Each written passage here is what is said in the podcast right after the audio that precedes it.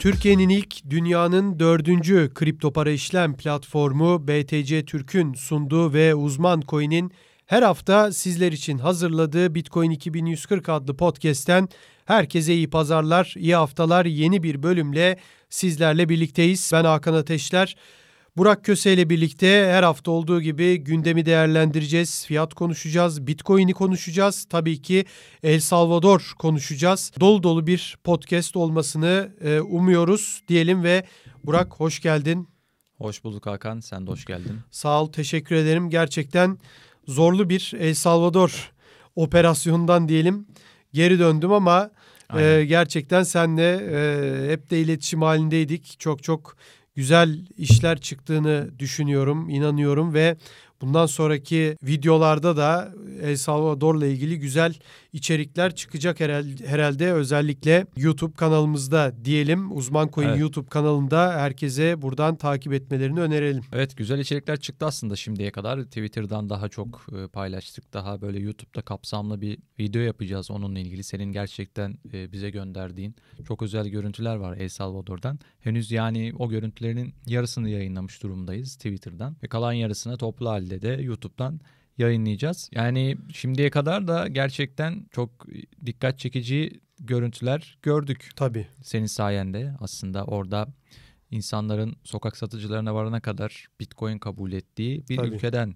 söz ediyoruz. Ee, dediğin gibi bence senin için çok zorlu bir seyahat oldu. Aynı zamanda şu da var. El Salvador aslında dünyada şiddet oranının en yüksek olduğu ülkelerden biri. Evet. Yani bir anlamda riskli ve tehlikeli, tehlikeli de bir işti. Doğru. Aynen. Doğru. Ama bir şekilde bu işe olan inancımız ve Bitcoin olan merakımız bir şekilde tabii. El Salvador'a 20 saatlik uçuşu hatta daha fazla süren tabii, bir tabii. uçuşu gözü alarak gitmemizi, gitmeni sağladı diyebiliriz. Evet yani tabii hepsini konuşacağız. Detaylı şekilde de konuşuruz.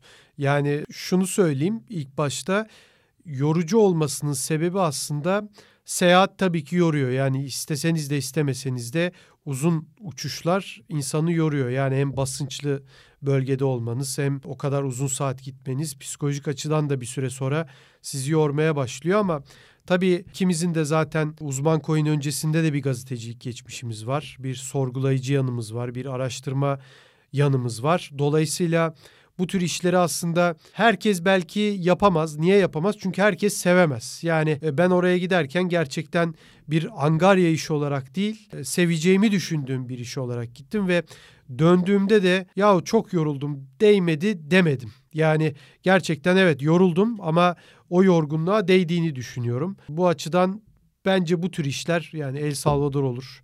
Yunanistan olur yani yakınlık uzaklık mesele değil. E, bu işler her zaman bizim gibi böyle merak eden, araştırmayı seven ve sevdiğimiz konularda tabii ki araştırmayı seven insanlar için her zaman e, yapılacak bir iş olarak görülür ve e, aslında işten de fazla ya iş küçümsemek gibi oluyor biraz da iş için yaptık. Hani aslında biz bunu seviyoruz. Yani sevdiğimiz işi yaptığımız için bu anlamda ben bunu bir iş olarak görmüyorum aslında. Sadece bir sorumluluk yapılması gereken bir iş. Yani çok da profesyonel olarak oraya gidip de işte yoksa profesyonel olarak gittiğin zaman bazı işleri de yapmıyorsun zaten o zaman. Ya buna da ne gerek var diyorsun. E ona ne gerek var? Buna ne gerek var? Bu sefer hayatın içindeki birçok detayı kaçırabiliyorsun ama sen bunu merak ettiğin, gerçekten yapmak istediğin için yaptığın zaman sürekli o radarların sürekli o merak e, içgüdüsü açık oluyor ve e, her şeyi yapabiliyorsun. Dolayısıyla o anlamda gecenin gündüzünün olmadığı bir iş diyelim yine tırnak içinde ama bence güzel oldu. Yani o yorgunluğa değdi diye düşünüyorum. Yani burada El Salvador olmasının tabii ki hani kendi içinde bir önemi var Bitcoin olarak ama Yunanistan olsaydı da belki çok yorulacaktık. Yol biraz daha yordu ama e, çok da önemli değil bence. Bir de El Salvador bilinmeyen de bir ülke. Hani tabii, başka tabii. bir ülke olsa ne bileyim komşularından Guatemala olsa tabii, tabii. işte Honduras var o bölgede. Tabii.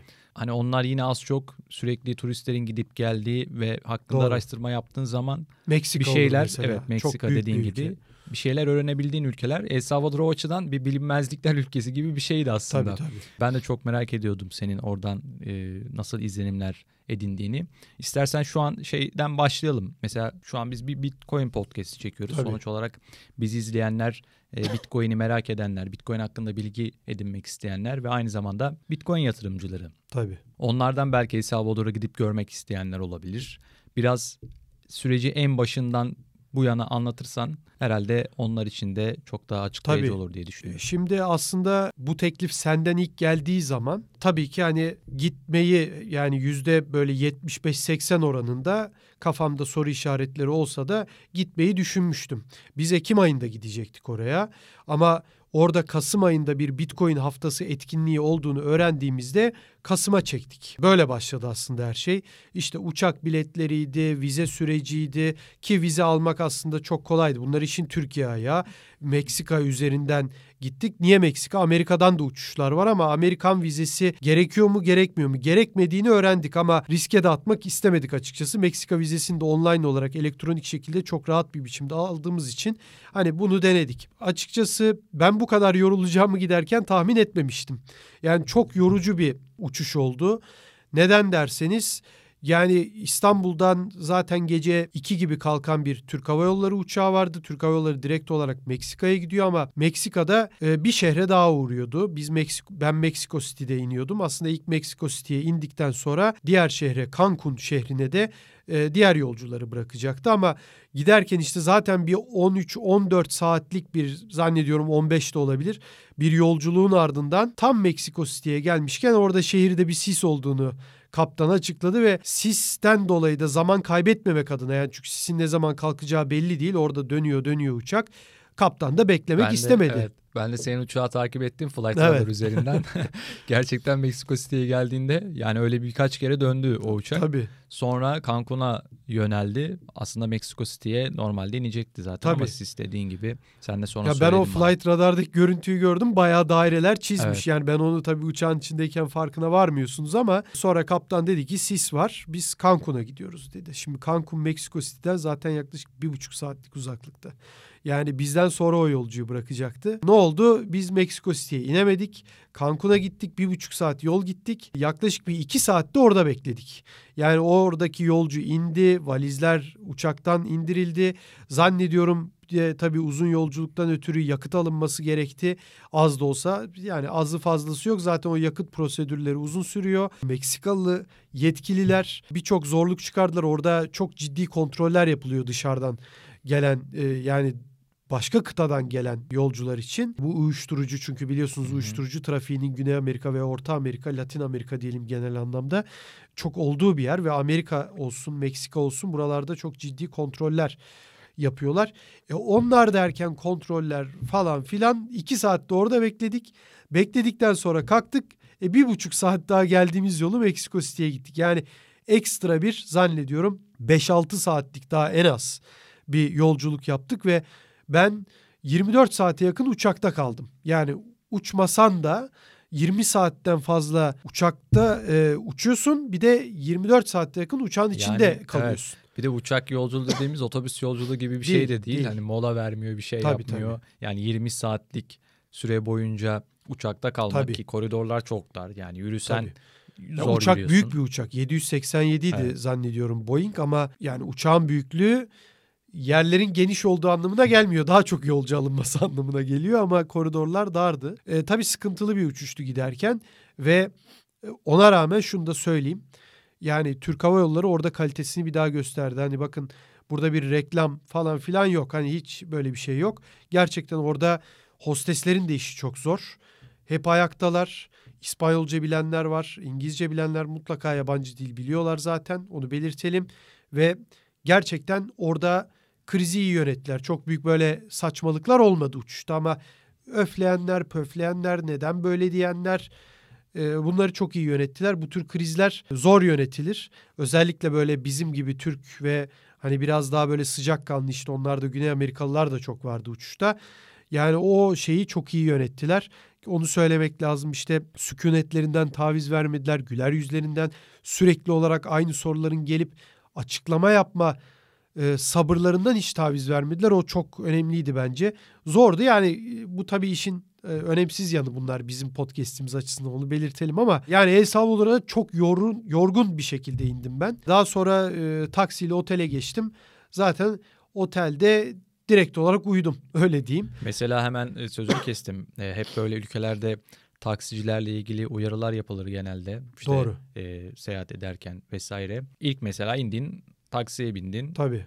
Mesela daha fazla mı ücret ödedin? Taksiciyle iletişimin nasıldı? O konuda belki bilgi ver. Ya açıkçası şöyle daha fazla ücret ödedim. Yani orada biraz tecrübesizliğime geldi. Orada ben ne kadar kaldım? Bir hafta kaldım herhalde değil mi? Yaklaşık bir hafta. Evet bir haftaya yaklaştı. Aslında dört gün kalacaktık uzattık sonra. Yani bir haftaya yaklaşırken ben 3-4 günden sonra iyice tecrübelenmiştim açıkçası.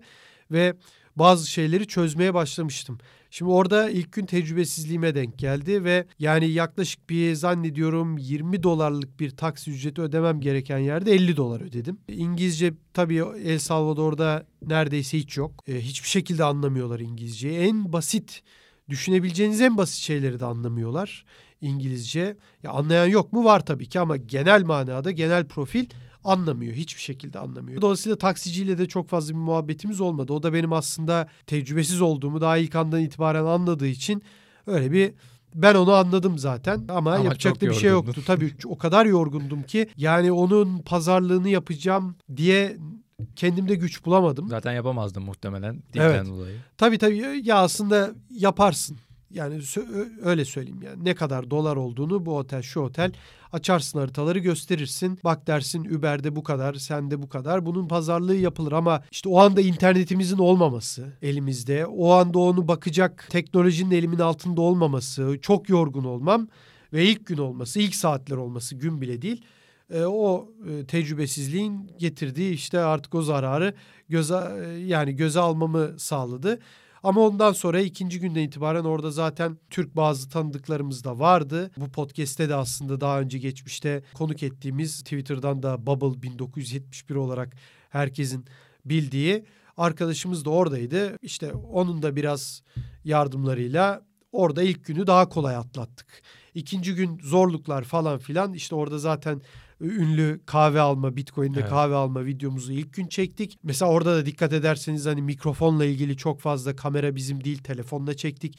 Mikrofondan ses, mikrofon telefondan alıyor tamamen. Yoksa kendi orada alet edevatımız teknolojik anlamda vardı zaten. Ama ilk günün şaşkınlığı yanımdaydı da o aletler ama ilk günün şaşkınlığı işte o videoları gönderip gönderemeyeceğimiz internet hala yok elimin altında yani bunları ne zaman gönderebilirim aslında bir an önce göndermek o anda ilk günden itibaren hani e, sansasyonel bir video göndermenin o heyecanıyla da hani dedim ki hani bunu böyle çekelim daha sonra işlere bakarız zaten diye düşündüm. Çünkü önce sim kart alıp bu işleri yapmak daha iyiydi. Sim kart çok yani, elimizi rahatlattı. Evet, Onu belirteyim o zaman yani. gitmek isteyenlerin alacağı ilk şey sim kart. Tabii tabii. Zaman. Sim kartı alır almaz önümüz açıldı onu söyleyebilirim yani. Anladım. E, havalimanına ilk ayak bastığından itibaren Bitcoin ile ilgili bir şeyler gördün mü oralarda? Açıkçası çok da görmedim.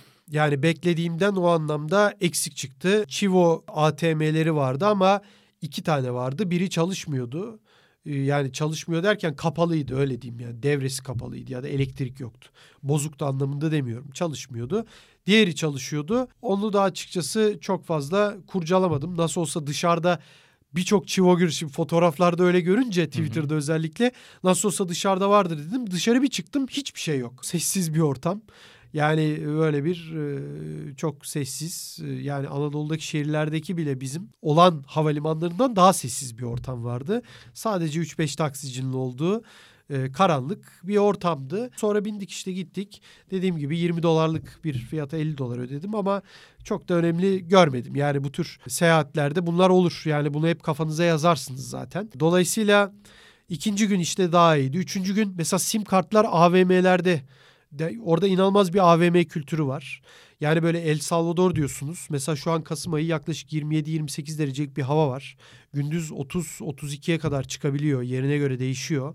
Ama baktığımda bu kadar sıcak iklimin olduğu bir yerde daha çok ne düşünürsün? İşte kafeler, restoranlar, sahillerde ya da açık, açık havada diye düşünürsün. Yok öyle bir şey.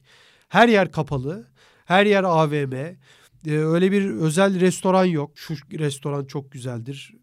Arada bir iki tane evet balık restoranı, deniz ürünlerinin olduğu restoran var ama çok az. Yani sürekli bir AVM kültürü, sürekli bir fast food kültürü. McDonald'slar, onlar bunlar havalarda uçuşuyor açıkçası. Çok şaşırdım ona. Yani bu kadar havasının 24 saat ve 4 mevsim güzel olduğu bir ülkede sürekli bir kapalı e, ortam ve AVM kültüründe olması beni çok şaşırttı. Orada onu gördüm. Yani e, sordum bu sim kartlar nereden alınır dedim ki sim kart dediler ki süpermarket, AVM'ler, eczaneler. Ben mesela eczaneden aldım. Eczanede sim kart satılacağını tahmin edemezdim açıkçası. AVM'ler böyle sabah saat 8 gibi açılıyorlar. Ama AVM'nin içindeki dükkanlar açılmıyor. Sadece kahveciler falan açılıyor. Onun dışında dükkanlar açılmıyor. İlginç bir ortamdı. Artık çekimler, çekimlere başlama adına bir sim kart almam gerektiğini düşündüm. Erkenden kendim bir AVM'ye attım. Bir baktım bir eczane. Yani dedim ki eczane demişti dün bir deneyim şansım. İnanmadım hala o ana kadar. Sonunda oradan bir gerçekten sim kart aldım. E, oradaki kişi de benim ne istediğimi anladı ve tık tık telefondan e, çünkü bende İspanyolca yok. E, Latin Amerika bölgesinde de İngilizce diye bir dil yok açıkçası. Yani tamamen İspanyolca. Sim kart aldıktan sonra önümüz açıkçası açıldı orada. Yani ben orada o zaman rahatladım. Çünkü bir yere gittiğim zaman nereye gittiğimi anlıyorum. Şehrin neresinde olduğumu çok net görmeye başladım. O gerçekten inanılmaz bir şey veriyor. İnternetten bazı şeyleri araştırmaya, bazı şeyleri görmeye başlıyorsunuz. Bir tane Uber şoförüyle orada tanıştım. Ee, sürekli onunla iletişim halinde kaldım. O beni çok iyi yönlendirdi. İngilizce biliyordu. Onunla WhatsApp'tan o yokken konuşuyordum. Yani onlar hep zaman anlamında sizi rahatlatıyor ve e, gidebileceğiniz yerlere çok çabuk gitmenizi sağlıyor. Aynı zamanda başka işlerde de yani araştırma anlamında da çok daha iyi oluyor ve çektiğim videolarda videoları telefondan hemen kaliteli bir şekilde buraya Türkiye'ye göndermemi sağlıyor. O internet olmadığı zaman ne oluyordu? Ben mutlaka Wi-Fi olan, Wi-Fi aynı zamanda hızlı olan ve güçlü olan bir yer arayıp onu tabii bilemem ama e, Wi-Fi olan bir restorana ya da kafeye oturuyordum. O kafede işte Wi-Fi'den göndermeye çalışıyordum Türkiye'de. E şimdi Wi-Fi güçsüz olduğu zaman da bu sefer uzun sürüyor, olmuyor, bir daha başlatıyorsun ama e, şey olduğu zaman 4.5G ya da 5G olduğu zaman tık tık tık gönderiyorsunuz hemen. Ve her yerden gönderebiliyorsunuz. Yani sokakta yürürken de basıyorsunuz tuşa o gönderiyor. Telefonu cebe indiriyorsunuz. O o sırada siz 4.5G altyapısı var o zaman. Var var tabii. 5G de var zannediyorum. Ee, ama benim kartım ya da telefonum e, emin değilim tam. Kartım zannediyorum 4.5G'yi destekliyordu sadece. Telefonumun 5G'yi destekliyor olması lazım ama yani 4.5G o anlamda bizi kurtardı. Ee, daha sonra da işlerim çok kolaylaştı açıkçası. Yani o beni o kadar rahatlattı ki çok daha rahatladım ve orada da birçok zaten İngilizce bilen de Bitcoin konferansına katılan da birçok kişi olduğu için onlar İngilizce zaten herkes biliyor. Bitcoin ile ilgisi olan herkes İngilizce biliyor. O beni çok rahatlattı. Onlarla röportajlarımız tabii ki o bu. Hepsi İngilizce oldu. O beni çok rahatlattı. E, peki şey nasıldı? Bitcoin'le ödeme deneyimin. Sen Evet. orada Starbucks'a gittin, McDonald's'a gittin. Evet. Ondan sonra El Zonte'ye gittin. Oranın da bir tatil Bitcoin bölgesi ve bir kasabası. ufak bir çarşısı vardı orada sokak lezzetleri. Evet. Onlara işte Bitcoin kabul eden diğer satıcılar vesaire. Yani orada gerçekten biz Bitcoin'i günlük hayatta kullanabilecek miyiz? Yani o pratiği görebildin mi? Yoksa bunun biraz daha yolu var. Henüz o kadar pratik değil. Yani kredi kartıyla basıp geçmek geçmek çok daha pratik diyor musun? Valla kredi kartını basıp geçmek kolay değil. E, kolay demiyorum. Neden? Çünkü mesela bizde bir temassız ödeme sistemi gelişti. Orada ben hiç temassız ödeyemedim. Kredi kartıyla da yaptığım ödemeler oldu. Hiçbir şekilde temassız ödeyemedim. Hep kredi kartını sokuyorsun, bekliyorsun, o oradan bekliyor, şifreni giriyorsun, bir daha bir daha. Yani e, tabii Belki çok de Bitcoin daha kolaydır. Tabii ama. tabii onu demek istedim. Yani Bitcoin çok daha kolay. QR kodunu okutuyorsun, cüzdandan Lightning Network üzerinden yapıyorsun. Yani kredi kartıyla ödemek Bitcoin ile ödemekten daha uzun sürüyor onu diyebiliriz. Ama şunu söyleyeyim e, Bitcoin sorusuna gelince de El Salvador'da Bitcoin'in ben her yerde geçtiğini görmedim. Birçok yerde hala yok. Hala o anlaşılamamış. Ama, Ama, henüz yani 3 ay falan oldu. evet, evet. Çok erken daha. Hatta Ama 2 ay oldu. dediğin gibi 2 aylık 3 aylık süre düşünüldüğünde tabii ki çok büyük bir gelişme aslında. Bakın El Salvador için hani sonuçta gelişmemiş bir ülke diyebiliriz. Onun dışında Bitcoin'i öyle bas bas bağırıyor Bitcoin diyemem. Ama ararsanız da buluyorsunuz. Öyle söyleyeyim. Yani Bitcoin size böyle hani dev gibi ışıklarla ben buradayım demiyor. Ama siz ara, aradığınız zaman işte Starbucks'a gidiyorsunuz. Ben 2-3 tane kahveciye gittim farklı olarak. Yani 6-7 tane gittim de marka olarak 2-3 tane farklısına gittim. Hepsinde vardı. McDonald's'a gittim vardı. Berber bir iki tanesine sordum. Yok dediler. Aradık bulduk olanını bulduk mesela. Aradığın zaman Bitcoin'i çok kolay buluyorsun. Ama Bitcoin senin karşına ben buradayım diye çıkmıyor. Ama senin söylediğin önemli bir şey var. İki ay çok az bir süre. Bu az süreye rağmen iyi bir gelişme olduğunu ben düşünüyorum. Kaldığım otelde de Bitcoin ödemesi vardı. Hatta şöyle söyleyeyim o da benim hatam.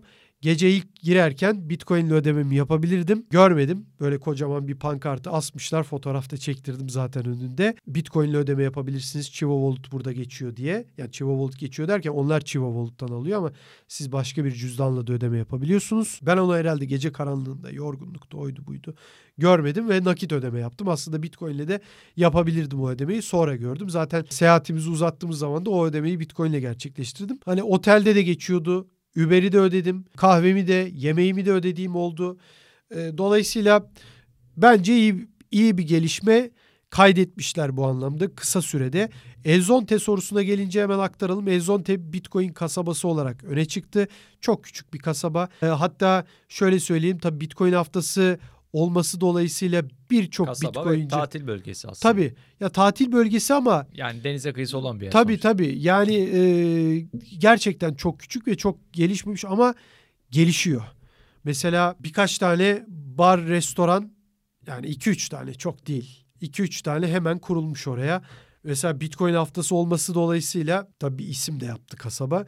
Çok fazla Bitcoin'ci e, ve konferansa iki konferans vardı bu arada. Biri Adopting Bitcoin, Bitcoin'i e, adaptasyonu konferansı. Birbirinden bağımsız olan iki konferans. Diğeri de La Bitconf diye. Hani Bitcoin konferansının biraz da kısaltılmışı. Latin Amerika evet, Bitcoin Evet, Latin Amerika Bitcoin konferansının bir e, kısaltma kelime oyunuyla kısaltılmış hali.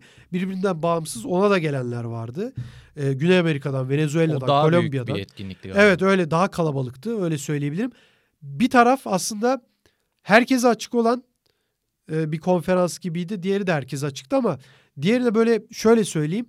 Birine tamamen bütün dünyadan Bitcoin'i kendilerine adamış, Bitcoin'e hayat tarzı edilmiş, yazılımcı geçmişi bulunan, teknik geçmişi bulunan, şirketlerin katıldığı, işte Paxful oradaydı, birkaç cüzdan o uygulaması e, oradaydı. Sosyal medyadan tanıdığınız bir sürü insan oradaydı ama Bitcoin'i teknik olarak kendi hayatlarına bir türlü 2012'den, 2013'ten, 2015'ten itibaren hayat tarzı edinmiş insanlar oradaydı. Hep teknik insanlar. Anlatabiliyor muyum? Hepsi İngilizce konuşuyor. Şakır şakır. Hepsi teknik konularda konuşuyor. Sürekli birbirleriyle Lightning Network'ü ve e, diğer konuları nasıl geliştirebileceğini yani bu kişiler Adopting Bitcoin konferansındalardı. Diğer taraf biraz daha nasıl diyeyim maça giden tayfa gibi. Hani hepimiz maç hadi bu akşam maça gidelim. Değil mi? Biletler alınır gidilir. Öbür konferansa onlar gelemez miydi? Gelirlerdi. Ama buna o tayfa gitmiş daha çok. Anlatabiliyor muyum? Yani işte örnekleri doğru mu verdim bilmiyorum ama hani ikisine de iki taraf gidebilir ama nedense bir tarafa teknik kişiler gelmiş, diğer tarafa da teknik olmayan ama Bitcoin'i benimsemiş kişiler gelmiş. Mesela diğer tarafta da Bitcoin da da e, İngilizce çok az konuşuluyordu. Daha çok Güney Amerika kökenli kişiler oraya geliyordu. Amerikalılar çok azdı. E, genelde zaten muhtemelen İspanyolcaydı herhalde. O evet İspanyolca da doğru söylüyorsun. İspanyolca e, olduğundan ötürü de çok fazla eleştiri de aldı. Yani bazıları mesela birkaç Avrupalı da oraya gitmiş. Onlar bana söylüyorlardı yani İngilizce olan bölümler de vardı ama İspanyolcaydı çoğunu anlamadık diye pişman olduklarını da söylemişlerdi. Diğer taraf ise tamamen İngilizceydi. Yani bütün dünyaya açıktı. Belki de bunlar araştırma yapıldığında görülecek detaylardı ve e, insanlar ona göre seçim yapmış da olabilir. Yani Güney Amerikalıların aslında o konferansı seçmesinin sebebi ve diğerlerini seçmeme sebebi de bu olabilir. Yani böyle iki birbirinden ayrı, bağımsız ama birbirlerini de sanki şey yapan iki konferanstı. Yani birbirlerinin açıklarını kapayan. Yani bir taraf Güney Amerika'ya hitap ediyor, diğer taraf daha teknik ve bütün dünyaya hitap ediyor ve gerçekten bir tarafa baktığınız zaman zaten son gün Başkan Nayib Bukele'nin El Salvador Başkanı'nın yaptığı konuşmada Orada da bayağı bir şov yaptı. orada bayağı bir şov yaptı. Onun öncesinde saatlerce süren bir e, böyle bir tekno müzik festivali gibi bir şey vardı. Yani bir konser gibi bir DJ sürekli tekno müzik çal. Mesela o konferansta diğer o teknik konferansta bulunanlardan kimse yoktu. Hep o Güney Amerika tayfası. Onlar hep eğleniyorlar işte. Eğlenmeye gelmişler. Dinleyip gidelim, görelim, birkaç bir şeye bakarız, zaman geçiririz diye gelmişler. Diğer taraf öyle değildi. Yani o taraf Adopting Bitcoin, Adopting Lightning'de hatta zannediyorum konferansında çok daha teknik olan hatta bir oda sadece teknik işlere ayrılmıştı. Ben onu gördüm. Mesela orada hiçbir konuşma yapılmıyor. Karanlık, loş ışıkları kurmuşlar. Sürekli bilgisayarlarda kod yazılımı ile ilgili işler nasıl daha iyi yapılabilir? Sürekli çalışan bir grup vardı. Diğer tarafta, diğer odalarda Onlar eğitim mi alıyordu orada ufak bir şey? Yo eğitim e, aldığını zannetmiyorum. Yani e, eğitim varsa da birileri yani iyilik olsun diye birilerine sorular cevaplanıyordu ama böyle seninle benim şu anda oturduğumuz gibi yan yana o oturuyor ona bir şey soruyor. O orada bilgisayarda bir şey gösteriyor. Bunu yapsak da yani hep teknik gelişme üstüne Bitcoin'e adamışlar kendilerini. Teknik işlerine adamışlar. Yani şunu nasıl yaparız? Bunu nasıl yaparız? O orada böyle oluyordu. Hatırlıyor musun? 2013'te böyleydi. Şimdi buraya geldi falan gibi inanılmaz tartışmaların döndüğü neyin nasıl daha iyi olabileceğine dair tartışmaların yapıldığı benim konuşmaların yarısını anladığım yarısını anlamadığım muhabbetler dönüyordu. Diğer taraf öyle değildi. Diğer taraf ne yapıyorsun, ne ediyorsun, nereden geldin? Konser varmış, Bukele gelecekmiş. İşte biz de NFT'mizi ona hediye ederiz falan filan gibi. Biraz daha halk seviyesinde, diğer taraf daha geliştirici seviyedeydi. Yani o açıdan iki konferansta birbirinden ayrılıyordu. Elzonte tarafında işin bu anlamda çok büyük bir kalabalık vardı ve oradaki 2-3 küçük restoranda yetmiyordu. Ama ben orada baktığımda şunu gördüm ki mesela bir emlak yavaş yavaş gelişiyor Elzonte'de. Bu anlamda hatta o kadar yoğundum ki aslında soracaktım fiyatları geri döneyim sorayım dedim. Unuttum ondan sonra. Yani dönerken aklıma geldi. Bir gün sonra bir daha gittiğimde aklımda kalmamıştı. Orası da açık değildi ama çok ilginç emlak e, konusunda gelişmeler var. Yazlıklar, e, bazı satılan. Bitcoin'le Bitcoin'le satılan yani e, bu anlamda gerçekten yavaş yavaş geliştiğini hissediyorsunuz. Bazı küçük küçük hemen o yetmiyor dedim ya restoranlar hemen yan taraflarda küçük küçük inşaatlar başlamış. Zaten bizim bulunduğumuz Elzonte çok küçük bir bölge. Toplam maksimum nüfusu bin oluyor. O da çok fazla değil yani 400, 500, 600 gibi ama arada bir bin oluyormuş. Mesela arkalara doğru evler yapılacakmış. Bunları öğrendik. Yani denize biraz daha uzak tarafa, okyanusa diyelim. Gelişiyor yani orası gelişiyor. Yan kasabalara da muhtemelen o sıçrayacak gibi duruyor. Onu ben çok net şekilde hissettim. Elzonte'de e, bu anlamda gelişecek gibi duruyor. Zaten isim yaptı. Bukele'nin açıklaması, Bitcoin şehri açıklaması çok büyük tabii ses Evet, getirdi. evet. Onu belirtelim. O da Elzonte'ye 40 kilometre yakında bir kasabada e, unuttum şimdi garip bir ismi vardı. Santa Maria bir şeydi ama unuttum e, ismi gerçekten öyle İspanyolca veya Latince gibi bir isim değildi. Değişik bir isimdi ama bakayım e, telefondan bakarsam belki görürüm. Şunu söyleyeyim orada yapıldı. Mesela oraları da muhtemelen daha da e, gelişecek ve bu anlamda da bence Mizata evet Mizata kasabasıydı. Santa Maria Mizata diye geçiyor. Neden orası tercih edilmiş? Onunla ilgili bir bilgi Onu var mı? hiçbir bilgimiz yok. Aslında ona hepimiz şaşırdık. Yani Elzonte gibi bir yer varken neden acaba orası seçildi? Güvenlik amacıyla mı bilmiyorum ama güvenlik amacıyla da olacağını zannetmiyorum. Bizim sabah saatlerinden itibaren zaten oraya geleceğinden haberimiz vardı. Kelinin tabii Yok, e, ben şehrin neden orada kurulduğu ile ilgili. Yok şehir orada kurulmayacak. Şehir başka bir yerde kurulacak. Ee, ama e, açıklama orada yapıldı açıkçası. Onu anlayamadık. Çünkü Elzonte gibi bir yer varken Bitcoin kasabası diye dünyaya adını duyurmuşken bilmiyorum neden Mizata gibi bir yerde yaptı. Yani 40 kilometre çok da değil ama e, Elzonte'de yapması tabii çok daha büyük ses getirirdi. Çünkü her şey Elzonte'de yani bütün burada reklamlar, sosyal medya reklamları hep orada yapıldı. Onu belirtelim ama onun dışında Bitcoin şehri büyük ses getirdi. Tabii beklemek lazım. Yani şunu da söylemek lazım. Şimdi orası bir Latin Amerika ülkesi ve Latin Amerika'da Orta Doğu gibi böyle silahların sürekli konuştuğu bir ülke olmasa da her zaman krizlerin olduğu bir ülke. Orta Doğu gibi zaman zaman darbelerin olduğu yerler ve Amerikan nasıl diyelim etkisinin de ciddi şekilde görüldüğü yerler.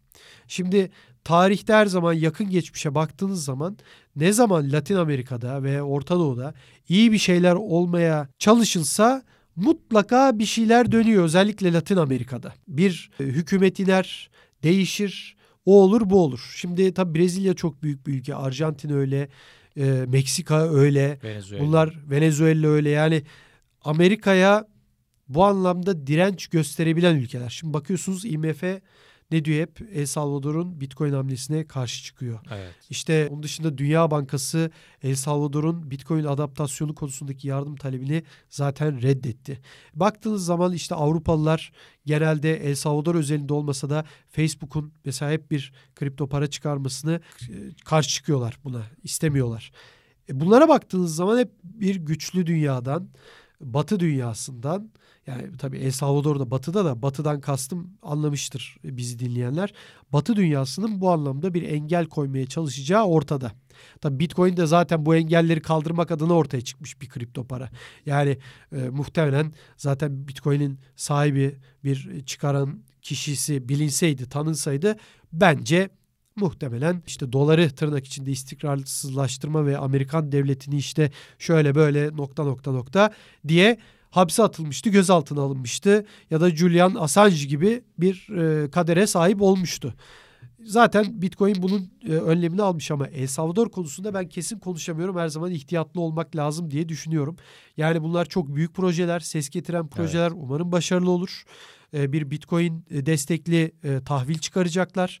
Bunu da 2-3 hafta önce burada e, konuk ettiğimiz e, Blockstream yöneticisi Samsun Mav orada çıktı, e, konuştu. Başkan Bukele ile beraber o da anlattı.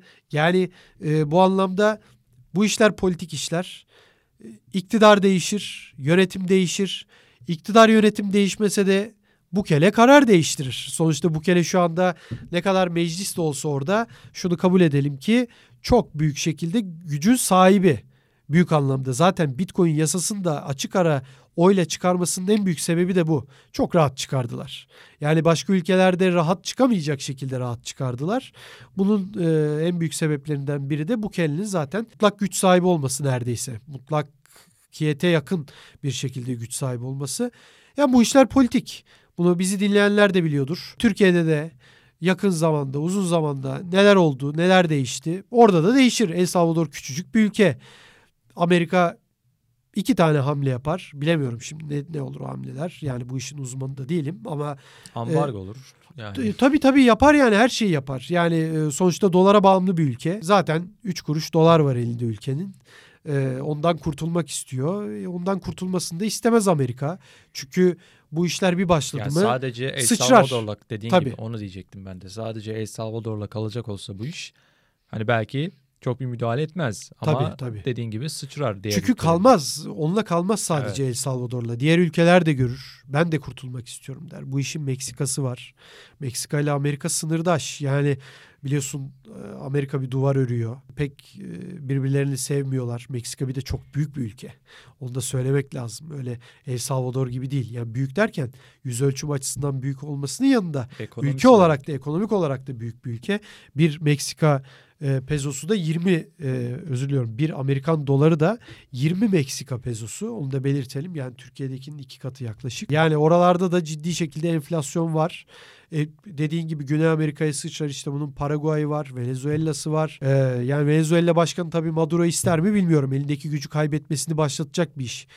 E, Çin gibi düşünebiliriz Venezuela'yı ama Arjantin, Paraguay, Brezilya e, şimdi Yine orada küçük ülkeler Honduras, Guatemala. Tabii tabii tabii. Onlar da gelebilir. Yani El Salvador'un komşuları. Dolayısıyla ya da bu komşular Amerika'dan belirli bir teşvik alıp El Salvador'daki bu Bitcoin gelişimini baltalayacak bazı işlerin içine girebilirler. Sonuçta bu komşuluk ilişkisi. Ülkeler birbirleriyle mücadele ediyorlar. Yani dolayısıyla bu anlamda birçok şey olabilir. Bunların hiçbiri de olmayabilir. Şimdi tabii enseyi de karartmaya gerek yok ama şunu demek istiyorum. Bu bir politika meselesi. Yani o tahviller nasıl çıkacak? Hangi şartlarda çıkacak? Bitcoin nereye kadar gidecek? Bunlar çok kolay işler değil. Ama tabii küçük ülke olmasının bir avantajı var. Ee, çok daha zor olması gereken birçok işi kolaylaştırıyor. Hem küçük ülkedesiniz ve o küçük ülkede bir e, mutlak güce sahip olan bir başkan iseniz ve genç, akıllı, şimdi Bükele akıllı bir adam onu da söyleyelim. Ana dili gibi İngilizce konuşuyor. Zaten konferansta da İngilizce konuştu. Hiçbir şekilde zaten e, sosyal medyada da görüyoruz, YouTube'da da görüyoruz. Hiçbir konuşmasında tercüman kullanmıyor. İngilizceyi biliyor.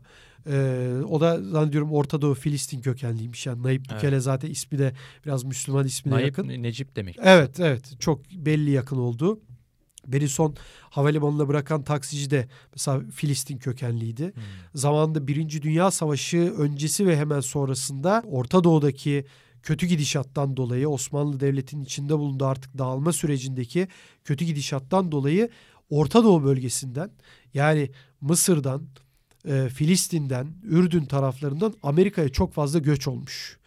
Amerika'ya göç eden bu kişiler, Amerika'ya göç edenler var. Amerika'nın komşu taraflarına göç edip orayı beğenip kalan, beğenmeyip kalmak zorunda kalan birçok e, Filistin kökenli de kişi var. Mesela adı Carlos'tu. Ama dedim Müslüman geçmişin var mı bilmiyorum dedi. Yani dedem gelmiş dedi. İşte 1910 yıllarında gelmişler.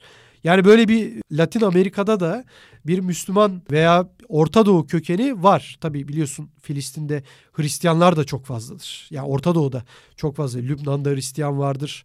Ürdün'de Hristiyanlar vardır. Yönetimdedir bunlar. E, Filistin'de vardır. Dolayısıyla hani illa Müslüman olması gerekmiyor ama bu bölgeden gidenler var. Hatta gidenlere Türk dendiği de oluyormuş. Bu hikayeyi son gün öğrendim. Yani e, belki o tarafta daha çok Arap nüfusu olmasına rağmen Türk ismi Araplara göre bütün dünyada daha çok bilindiği için oradan gelenlere Türk dendiği de olmuş. Yani Nayib Bukele'nin de böyle bir tabii ki o kendisi Hristiyan olduğunu söylüyor. Belki kökeni Hristiyandır. Belki Müslümanlıktan Hristiyanlığa dönmüştür bilemiyorum ama tabii e, ailesinden birinin adı da Ömer'di zannediyorum. Omar ismi de çok var. Zaten dikkat edin şeyde de çok vardır. İspanya'da da çok vardır Endülüs Emevileri kökeninden dolayı. Latin Amerika'da ya Endülüs ve İspanyol etkisinden ya bu bahsettiğim Orta Doğu göçlerinden dolayı var ama şunu belirtmek lazım ki bu kele çok akıllı bir insan. Çok fazla e, din konularına girmiyor. Çok fazla inanç konularına girmiyor. Hatta konuşmasında şunu demişti. Aranızda inançlı olanlar vardır. inanmayanlar vardır. Biz herkesi kucaklıyoruz. Bitcoin herkesin parası gibi çok gerçekten herkesi kapsayıcı konuşmalar da yaptı. El Salvador zaten öyle e, çok fazla dinin veya dini ayrışmanın, milliyetçi ayrışmanın olduğu bir ülke olarak görmedim. Zaten çok küçük bir ülke. E, ama Bukele gerçekten ana dil gibi İngilizce konuşmasıyla, bu Bitcoin hamlesiyle, genç yaşıyla e, ben e, konuştuğum zaman halk içindeki bazı insanlarla, taksicilerle, Uber şoförleri yani daha çok şoförlerle konuşmak zorunda kalıyorsunuz. Onlar İngilizce biliyor çünkü. Hep genç yaşına ve Ezonte'deki insanlarla konuştuğumda hep genç yaşına vurgu yapıyorlar. Bükeniz zannediyorum kaçtı? 42 miydi? 43 müydü? Öyle bir yaşı evet. var. Yani e, devlet başkanı için aslında çok genç bir yaş. Yaşından da genç gösteriyor. Ama çok tecrübeli ve belli ki devlet içinde bir birlik beraberliği de kurmuş. Çünkü inanılmaz bir koruma var. Polisler, askerler. Ben e, yani sokaklarda gezerken kendim e, askerde Türkiye'de askerde gördüğüm silah görmediğim silahları gördüm öyle söyleyeyim. Yani uzun namlulu ve ağır silahlarla dolaşan askerler gördüm. Yani öyle şey değil. Hani kamyonetin üstünde gezen de devriye gibi gezen işte onlara ulusal polis diyorlar. İşte polis nasyonal. Bir de polis sivil diye bir polis var. Bir de askerler var. Yani e, özel güvenlikler var. Çok ilginç şekilde. E, yani gidiyorsunuz siz mesela bir restorandasınız. Restoran sahibisin sen diyelim. Restoranın kapısında bir özel güvenlik bekliyor ama özel güvenlik alınmasın bizim ülkemizdekiler ama bizde özel güvenlik nedir? Bir kravat, bir şey, bir yalandan işte askerdeki 3 yıldız gibi bir 3 yıldız işte bilmem ne şirketin varsa adı. Varsa bir de job vardır. Ha varsa bir de job vardır ama job bile değil zaten e, baktığın zaman o özel güvenlik 30 kilo 40 kilo kişilerdir. Burada öyle değil. Burada belli ki bu iş profesyonelleştirilmiş. Gerçekten cüsseli, gerçekten böyle dev gibi özel güvenlikler ve pompalı tüfekle bekleyen özel güvenlikler. Pompalı tüfek bakın detay veriyorum. Yani ben o özel güvenliklerin hepsi pompalı tüfekliydi. Ağır silah. Yani ben pompalı tüfeği zannediyorum hayatımda ilk kez canlı olarak gördüm. Tabii filmlerde falan görüyorduk ama yani ciddi şekilde gördüm ve bunlar özel güvenlik bakın.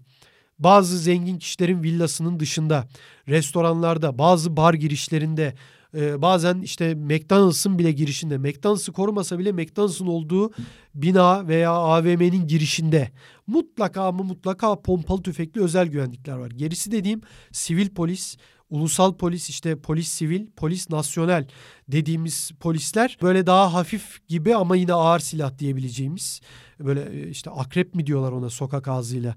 E, bizde de polislerde vardı, Yunuslarda vardı bir ara. Hafif ve e, çok atarlı olması gerekçesiyle tutulurdu. Ama askerlerde ise yani Burak ben sana şöyle söyleyeyim ben o silahı görmedim hayatımda. Ne olduğunu da bilmiyorum. Dev gibi taşıması ağır yani gerçek manada ağır silah ve uzun namlulu silahlar ve askerler böyle e, görüyorsunuz üçlü, dörtlü, ikili gruplar halinde geziyorlar. Da biraz çekinerek fotoğraf çekilip çekilemeyeceğimi de sordum. Yani tamamen öyle Instagram'a koyayım falan diye değil. Gazetecilik refleksiyle hani bizim yapacağımız e, belgeselde de bu e, araştırma videolarında da kullanırız. Fotoğraflarımızı da paylaşırız diye tamamen gazetecilik refleksiyle ama hiçbiri kabul etmedi tabii doğal olarak. Beklediğim bir şeydi zaten. Zaten bir iki seferden sonra da ben de kimseye ısrar etmedim. Açıkçası ama aldığım hep cevaplarda güler yüzlü cevaplardı onu da söyleyeyim. Yani bu kele bu anlamda güvenliği salmış. Sen programın başında şunu dedin e, hani orası en çok Şiddet. şiddetin olduğu ülkelerden hatta San Salvador da öyle şeydi. Ben giderken annem heyecanlanmış biraz bakmış üçüncü en şiddetli yer falan diyordu. Seninle sohbetimizde hani demiştin işte burada 5 yıl öncesine kadar her gün evet. 30-35 kişi ölüyormuş gibi bir şey söyledin bana. Evet, evet. Gerçekten o dönemler çok böyle... Yani 3-4 yıl öncesi çok evet, da değil Evet evet evet yani burada zaten Bukele'nin seçildiği döneme de denk geliyor biraz. Evet, yani evet.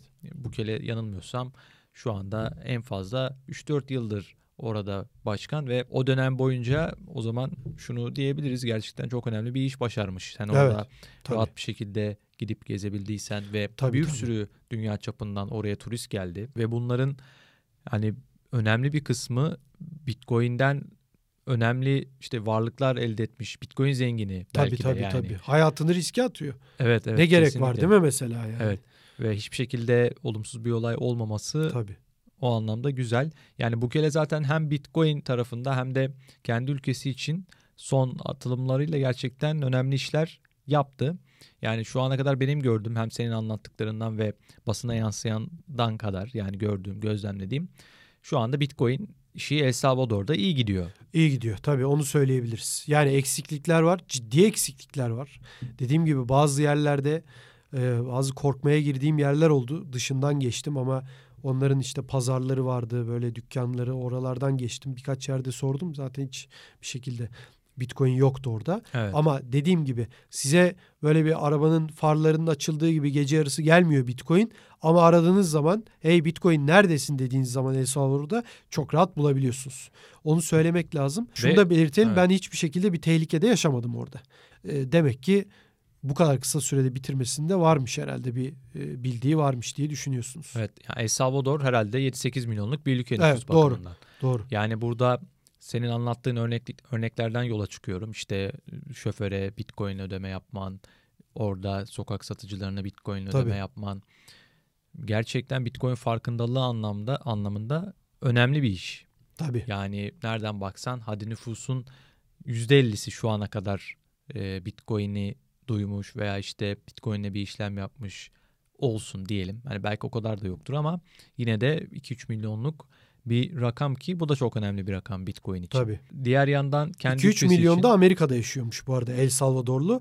Asıl hani biliyorsun Bitcoin'in Evet asıl olay oydu zaten. Evet yani oradan buraya gönderilen havale ödemeleri. Orada onun için büyük bir para biriminin El Salvadorluların ceplerinde kalması planlanıyor. Yani diğer yandan şu da var. Orada mesela Bukele'nin yapmaya çalıştığı muhtemelen şu Bitcoin şehriyle özellikle vergisi olmayacak. Evet. Herhangi bir şekilde vergi alınmayacak bir bölge olacak. Burada tüm dünyada zaten kripto paraların vergilendirilmesiyle ilgili Türkiye dahil olmak üzere önemli çalışmalar yürütülüyor. Bazı ülkelerde işte belirlendi mesela işte Güney Güney Kore'de 22 20 gibi bir vergi alınacak. İşte şu an bazı ülkelerde bunu netleştirme aşamasında. Türkiye'de ne olacağı belli değil ve bugüne kadar kripto paralardan önemli bir servet sahibi edinmiş kitle var dünya çapında. ve bunların böyle bir e, vergilendirme nasıl diyelim işte %20'ler, %30'lar gibi bir vergilendirme karşısında muhtemelen işte muaf olması başka ülke arayışına tabii. bile girebilirler tabii, bu tabii, insanlar tabii. ve orada El Salvador ve oradaki kurulacak Bitcoin şehri burada önemli bir alternatif olarak öne çıkacaktır. Açıkçası ve Bukele de bunu amaçlamıştır. Tabii muhtemelen. tabii öyle amaçladığı kesin. E, ülkeye para çekmek istiyor ve şunu da söyleyeyim oradaki Bitcoin işte çoğu maksimalisti dediğimiz insanlarla Ezonte'de oturup konuştuğumuzda e, çok gerçekten yoğun muhabbetler yapıldı. Türkleri bu arada herkes çok seviyor. Onu belirteyim. Yani Türk dediğiniz zaman orada herkes hadi ya diyor böyle oturuyor hemen biriyle orada muhabbet ediyorlar. Merhaba merhaba. Sen neredensin? İsveç. Sen neredensin? Almanya. Sen nereden Türkiye. Hadi ya işte Türkiye'de ne oluyor ne bitiyor? Dolar kaç oldu ne olacak? İşte onun dışında e, ben İstanbul'a gelmiştim. Çok güzel bir tanesi mesela 134 ülke gezen bir adam vardı. O da çok teknik ve çok bitcoinci bir adamdı. Ve şey o e, Kaş'a gitmiş 29 Ekim e, gibi Kaş'taymış mesela. Hmm. İnanılmaz güzeldi diyor. Oradan İstanbul'a geçtim diyor. Yani e, Türkiye çok seviliyor. Türkler çok seviliyor. Onu belirtmek lazım. Herkesin gözünün içi gülüyordu. Ben hiç yani beni biliyorsun öyle gidelim öveyim işte bizim evet. de, bizi de övelim falan. Tam tersi ben bir de eleştiririm yani. Bizi hiç sevmiyorlar falan diye. Ama doğrusu buydu. Yani Türk dedin mi e, gerçekten insanların gözleri gülüyordu. Hemen sizle muhabbet etmek istiyor ve çok da yakından takip ediyorlar. O da beni çok şaşırttı. Dolar kaç oldu diyorlar. 8'di.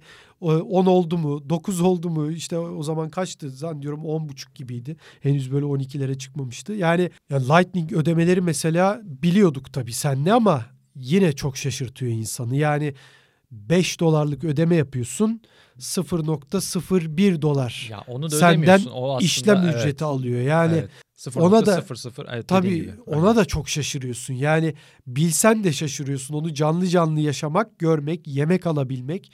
Çünkü hep ne, diyor, ne diyorduk? 30 dolar ödesen 7 dolarını 10 dolarını işlem ücretine vereceksin. Onun olmadığını görmek gerçekten çok güzel ve ödemesi de kolay. Yani hemen QR kodu okutuyorsun, gönder tuşuna basıyorsun, gidiyor. Yani bu anlamda herkes zaten Bitcoin'ci olmuş durumda. Zaten oraya gelenler öyleydi ama e, gerçekten çok dostane, çok güler yüzlüydü herkes. En küçük bir sorunda hemen biri geliyor öbürüne yardımcı oluyor. Şarjın bitiyor hemen biri oradan şarj getiriyor sana. Diyorum ki röportaj yapalım mı merak etme bir buçuk dakika iki dakika sürecek diyorsun. Röportaj yapıyoruz mesela o sırada ben girişi yanlış yaptım. Adamın adını yanlış söyledim. Ya kusura bakma aradan bir dakika geçti ama ben seni yanlış anons ettim. Türkçe anlamıyor tabii ama kendimi rahatsız hissettiğim için bir daha başlıyoruz. Ona tabii diyor gülüyor falan. Ya en küçük bir olumsuzluğu görmedim. Evet. Max Kaiser'e gittik. Dedim röportaj yapayım. Emri hep emri vaki. Stefan Livera'yı görüyorsun işte şey bitti. Bukel'in konuşması bitti. Bin kişi böyle stat'tan maçtan çıkar gibi dağılıyoruz yani orada düşün. Bir bakıyorsun yanında Stefan Livera yürüyor. Yani o da ünlü bir podcastçi Avustralyalı. Yani röportaj yapalım mı diyorsun. Ya işte falan ya bir dakika sürecek gülüyor ondan sonra yapıyor falan. Yani e, hep böyle olumlu muhabbetlerin olduğu. İşte güvenlik konusuna gelince bu arada o köyün çıkışı da ormanlık dağlık bir alan.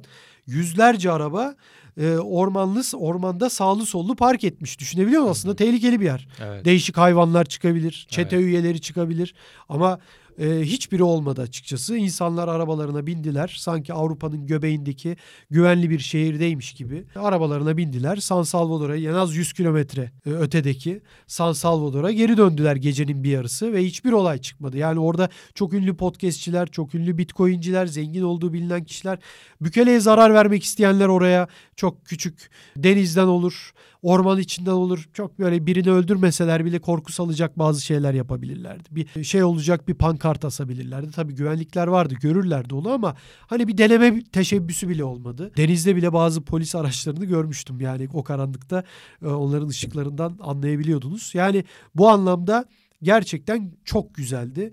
Tam zamanında gitmişiz. Erken gitseydik, Ekim'de gitseydik mu muhtemelen bunların evet. hiçbirini göremeyecektik. Yine yapardık tabii ama gerçekten bu anlamda herkes her şeyin farkında.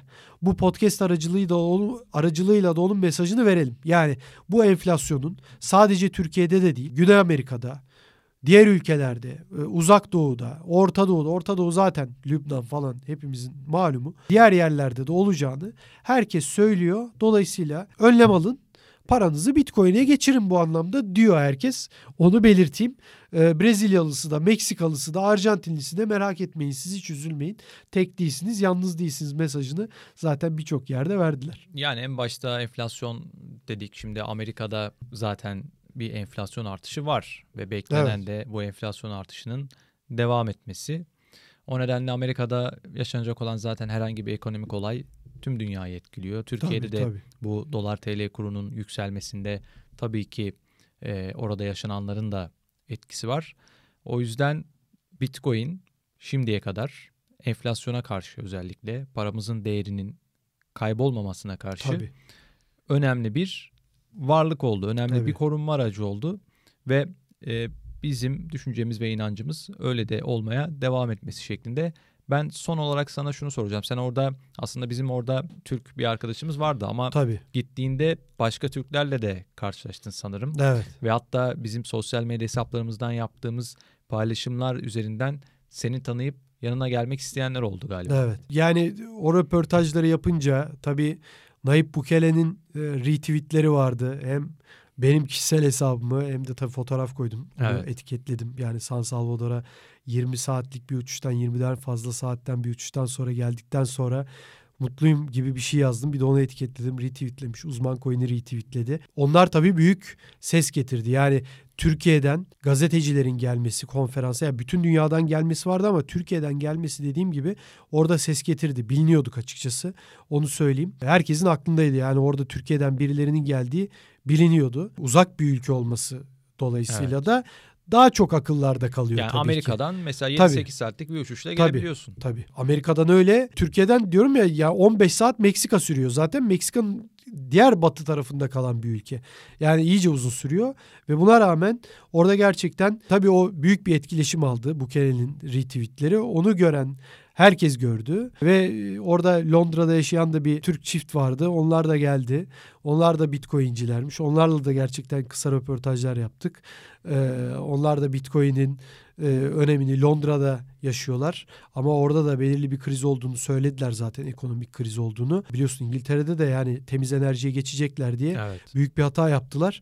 Bütün karbon şeylerini ya kömür yakıt tesislerini kapadılar neredeyse çok az ama istedikleri üretim olmayınca da temiz enerjiyle büyük bir krizle karşı karşıya kaldılar. Büyük kriz var İngiltere'de de. Özellikle enerji anlamında bu kış zor geçmesi bekleniyor. Yani orada da büyük bir krizin olduğunu söylediler. Bitcoin'in önemine değindiler. Yani o anlamda açıkçası şunu söyleyeyim sana. Herkes bizim farkımızdaydı ve bizi orada hep güler yüzle karşılandık. Herkes tarafından esnaf olsun, taksicisi olsun, otelcisi olsun, oraya katılan olsun. Gerçekten çok iyiydi. Ee, uzman coin olarak da buradan e, YouTube'da yayınlanacak olan o belgeselimizin de yani ben de merakla bekliyorum. Herkesin de merakla beklemesini tavsiye ediyorum. Müthiş olacak diye düşünüyorum. Türkiye'de zaten El Salvador'a gidip bizim yaptığımız işi yapan yok şu ana kadar. Biz ilk kez yaptık. Ama ilk kez olmasından çok güzel olması da bence önemli olacak. Herkesi YouTube kanalımızı takip etmeye buradan bir kez daha çağırıyorum. Yani çok detay verdik tabii ama görmek, izlemek tabii. çok daha farklı olacak yani, diye düşünüyorum. Evet. Onu belirtelim buradan. Yani yayınlamadığımız zaten dedim tabii, başlangıçta tabii. da en az Twitter'dan yayınladığımız görüntülerin tamamı kadar yayınlamadıklarımız var. Onlar için de gerçekten ilgi çekici. Zaten röportajların evet. hiçbirini yayınlamadık evet. e, yanılmıyorsam. Ve gerçekten röportajlarda da Türkiye'den bahsedilen tabii, tabii. önemli bölümler var. O yüzden yani muhtemelen biz birkaç gün içinde onu da YouTube'dan yayınlamış olacağız. Yani bu bölümde tabii El Salvador'a ayırmak istedik ve gerçekten tabii. özel bir işti çünkü buradan Türk kalkıp Türkiye'den El Salvador'a gitmek ve onu gerçekten senin burada kişisel deneyimlerini de evet. öğrenmiş olduk. Hem dinleyicilerimiz de öğrenmiş oldu. Biraz işte fiyat konuşamadık. Artık e, fiyat da biraz düştü tabii bugün biz bu podcast kaydını alırken. Ama e, biz genelde olaylara kısa vade bakmıyoruz. Genelde işte uzun vade bakıyoruz. Haftaya belki fiyat konuşuruz. Ben tabii şöyle evet. söyleyeyim. Yani sen genelde bu tür yorumları yapıyorsun ama yani bu tür fiyat yorumlayıp şey yapmak hani benim zaten çok teknik anlamda bilgi sahibi olmadığı için yapmak istemiyorum ama şunu söyleyeyim ya fiyat artışlarında da bunu geçen haftalarda da konuştuk sen diyorum düşüşlerde de. Enflasyon dünyada bitmedi bu fiyat düştü. diye. Kriz bitmedi. Evet. Ee, Bitcoin'in arzı artmadı. Güney Amerika'sından uzak doğusuna buraya kadar Amerika'sına kadar aynı sistem aynı şekilde devam ediyor. Para basmayı diyelim, tahvil alımını, varlık alımını azaltabilir Amerika. Azaltsın. Keşke hiç olmasaydı bu- bugüne kadar. Keşke Bitcoin'i oluşturacak şartlar yaşanmasaydı dünyada. Bunlar ayrı konular. Ama bunlar devam ediyor. Amerika tahvil alımına devam ediyor ve devam edecek. Muhtemelen 10 yıllarca daha devam edecek. Dolayısıyla hani Burak'ın da dediği gibi uzun vadeli bakalım. Bir günde 4 dolar yatırıp şato alacağım yarın ya da ay sonu maaşımın 7 katını kazanacağım gibi hayallere hiçbirimiz girmeyelim. Bunlar çok büyük şans. Bunu kazandım diyenler bundan işte şöyle yaptık böyle yaptık işte iki günde bu kadar 250x kazandım diyenler ya çok şanslar ya yalan söylüyorlar zaten. Dolayısıyla hani uzun vadeli bakmak her zaman e, çok daha iyi. Dünyada şu anda değişen hiçbir şey yok. Aynı gidişat devam ediyor. Tabii değişen bir Ya şey. moral bozmaya Evet. gerek yok düşüşten evet, dolayı. Evet dediğin gibi değişen bir şey yok. Üzerine eklenen şeyler var. Tabii tabii. Mesela işte bu bugünkü düşüş yeni bir varyantın ortaya çıktığı, Tabii. işte bunun küresel piyasaları etkilediği ve kripto paralarda da bir satış geldiği şeklinde yorumlanıyor. Bu nedenle işte Fed'in mesela faiz artışını geciktirebileceği planladığı süreden Evet. e, daha da geciktirebileceği tahmin ediliyor. Eğer bu olursa zaten Bitcoin için olumlu bir ortam Tabii tabii. oluşacak. Dolayısıyla hani burada hiç enseyi karartıp düştü, bitti. Ayı sezonuna girdik. Yani ya varsayalım ki ayı sezonuna girdik. Düşsün 30 bin lira, 20 bin lira. Tamam hepimiz parayı isteriz. Çabuk gelsin, şöyle olsun, daha çok gelsin ama yani iki sene sonra ne olacak peki? İki sene önce neydi? Geçen sene bu dönemde neydik yani 17-18 binde Evet. geziniyorduk işte PayPal falan filan konuşuyorduk.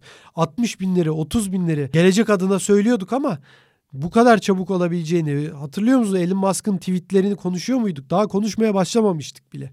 Yani dolayısıyla hiçbir şekilde e, enseyi karartmamak lazım. Her zaman küçük küçük almaya devam etmek gerekiyor diye düşünüyorum. Ee, Yavaş yavaş sonlandıralım Evet yavaş istersen. yavaş sonlandırabiliriz. Türkiye'nin ilk dünyanın da dördüncü kripto para işlem platformu olan BTC Türk'ün sunduğu ve her hafta uzman coin'in sizler için hazırladığı Bitcoin 2140 adlı podcast'imizde bu hafta benim El Salvador maceramı konuştuk. Ee, tabii bunun görüntülü belgeseli hatırlatalım. Ee, kısa süre sonra YouTube kanalımızda Uzman Coin'in YouTube kanalında sizlerle birlikte olacak. Ben de merakla bekliyorum. Bizi takip etmeyi YouTube'dan unutmayın. Herkese iyi pazarlar. Gelecek hafta görüşmek dileğiyle.